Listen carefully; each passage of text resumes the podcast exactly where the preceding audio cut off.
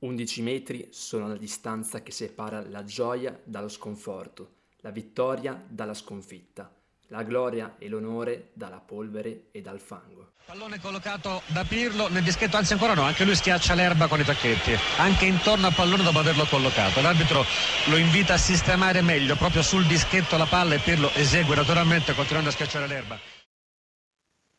Bentornati, ennesima puntata con una marea di gol, ormai questo campionato di Serie A da 3 o 4 anni questa parte è inflazionato, bisogna dirlo, le reti sono comunque. Un saluto da Matteo e da Paolo. E se ci accingiamo a ehm, commentare questa nuova puntata partendo dal risultato, a mio parere, straripante, perché Bologna e Genoa hanno pareggiato per 2 a 2, ma ci sono state tante, tantissime occasioni e fino alla fine la gara è stata veramente tirata. Sì, un risultato rocambolesco con le squadre che sono passate in vantaggio, poi si sono uh, raggiunte a vicenda. E troviamo il primo gol in Serie A di Aroniki, che tu, è un tuo idolo. Il mio idolo, è un giocatore che mi piace molto, un buon terzino, può diventare un ottimo giocatore. Vedremo nel prossimo futuro un gol di una, di una vecchia conoscenza della Serie A, uh, Marco Arnautovic, il destro, il solito destro per il Genoa, che sembrava ai margini della rosa quest'estate, e invece lo ritroviamo. E, il solito... il solito Mimmo Criscito, tornato dalla, dalla fredda Russia qualche anno fa e dal dischetto infallibile. Ma io non ci voglio credere, ma è il secondo rigore dubbio che danno di fila al Genoa, perché comunque quello contro la Fiorentina non era così netto. A questo giro chi è che fa l'errore? Kevin Bonifazzi eh, Bonifazzi, ripeto, doveva essere la pietra angolare di questo Bologna in difesa, però per ora è stato il peggiore in assoluto, molto meglio Medel di fianco a lui. Eh, in quell'azione Paolo cosa ne pensi? Perché è stata molto criticata anche sui social o da altri giornalisti. Non abbiamo mai capito la dinamica perché comunque Bonifazzi viene spinto e fin qui tutto ok e va a travolgere eh, il giocatore del Genoa e fin qui ancora ancora, però al di là di tutto Michailovic si è molto lamentato perché secondo lui la spinta su Bonifazzi era da rigore. Io adesso, eh, scusa, era da punizione, quindi non da rigore per il Genoa. Io non, non concordo del tutto, però effettivamente la sua tesi non è tutto sbagliata, secondo me. Beh, molti dubbi, ci sono molti dubbi su questo rigore, sicuramente non così netto. Eh, Bonifazio è un po' goffo, diciamo, e, e, se lo vai poi a confrontare con, eh, eh, con il partente Tomiaso che ha raggiunto i leader londinesi, un po' molto impietoso come detto il, il confronto, di certo non sta facendo bene a Bologna. Un Bologna invece che secondo me davanti è molto frizzante, sia con l'esperienza di Marco Arnautovic, ma con giocatori come Musa Barro che l'estero ce l'hanno. E forse deve dare qualcosa in più l'attaccante bolognese, ma mh, mm, secondo me potrà fare un'ottima stagione.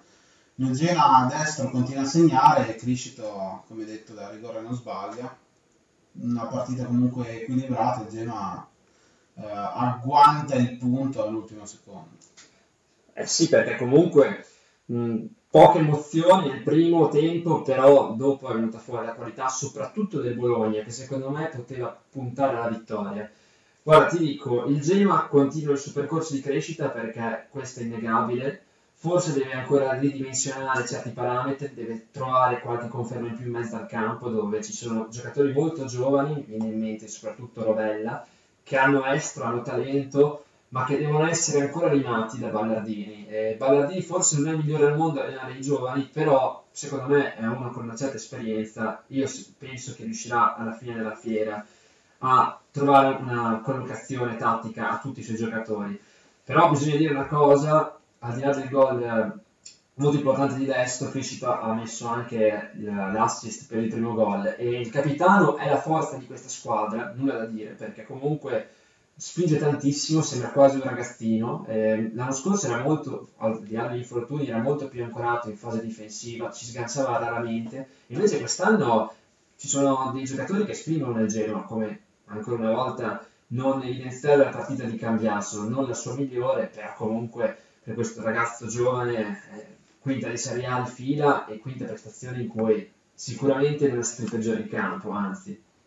No, Cambiaso ha un ottimo prospetto e poi c'è da dire eh, sul Genoa che con il cambio di proprietà sicuramente Ballardini avrà più tempo per lavorare, che ha fatto sempre bene quando è stato chiamato sulla panchina eh, genuana e sicuramente con l'avvicendamento tra eh, Preziosi e la nuova proprietà avrà più opportunità anche di sbagliare, di capire gli errori, di dare qualcosa di più al Genoa.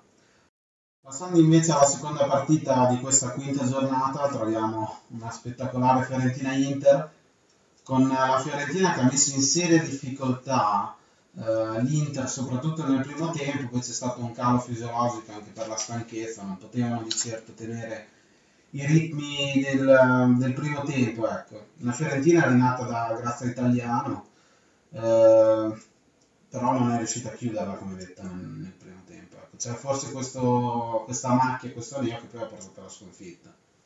Ma la Fiorentina ha tanta tanta roba, eh. primo tempo un ritmo di portare il pressing allucinante. E infatti diciamo che l'Inter ha provato a uscire palla al piede eh, con il suo solito giro palla basso, però la Fiorentina veramente tanta tanta roba. Finalmente forse Italiano ha già trovato dopo un paio di partite in cui a me sinceramente non era piaciuto il modo di collocare correttamente Torreira in campo perché giocando così aggressivi, così in avanti, pressando così alto, Torreira andava sempre nei passi di Brozovic e devo dire che qualche volta gli ha sradicato il pallone, tra cui una volta molto pericolosa al limite dell'area di rigore interista. Insomma, il primo tempo è stato veramente assolutamente dominato. Bisogna rimarcare che comunque tutti si applicano tantissimo nel pressing, a cominciare dai tre davanti con Caleon bravissimo poi a mettersi sulle linee di passaggio, mentre Vlaovic e Gonzales vanno proprio sull'uomo e le due mezzali sempre pronte a tappare tutti i buchi e qui bisogna dire che Duncan è il giocatore perfetto, già Sassuolo